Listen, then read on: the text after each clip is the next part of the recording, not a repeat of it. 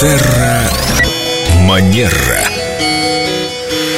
Сегодня у нас тема, на мой взгляд, животрепещущая. По крайней Здравствуйте, мере, Виктория. Здравствуйте. Доброе утро. Меня она очень интересует. Денис Поговорим А трепещет перед начальством. И о соцсетях.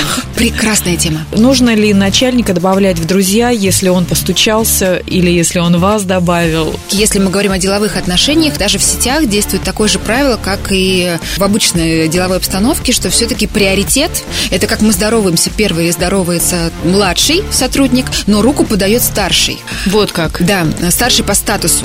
То есть в соцсетях как это перекладывается в то пространство? В Мы соци- не можем сами проситься в друзья к начальнику. Совершенно верно.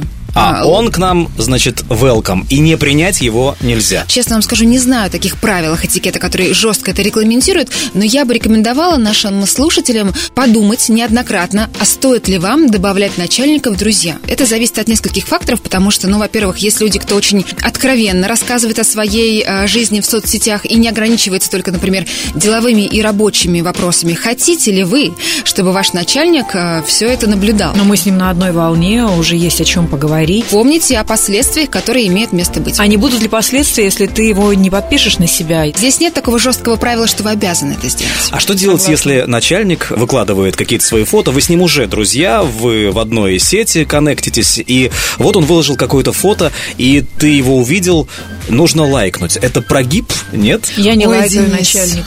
Здесь, смотрите, я бы сказала, тоже по обстановке. Вы можете это сделать, если, может быть, он пишет о том, что очень соответствует вашим внутренним ценностям, философии, вы поддерживаете это. А если начальник лайкнул мою фотографию? Мне верещать от счастья?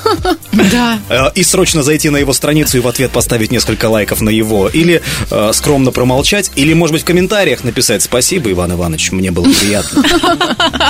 Для тех людей, кто любит очень активно рассказывать о своей жизни в соцсетях, активно развивать свой личный бренд, как сейчас модно, Ну Да, лет с помните, 14, да?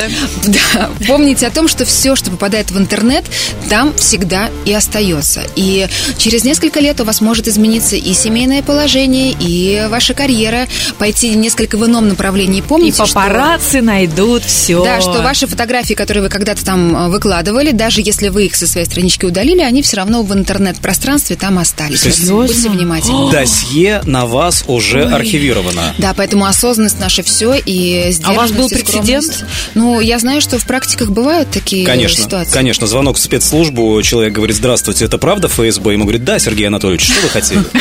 Спасибо, Виктория, было очень интересно и даже немного страшно. Приходите еще. С удовольствием.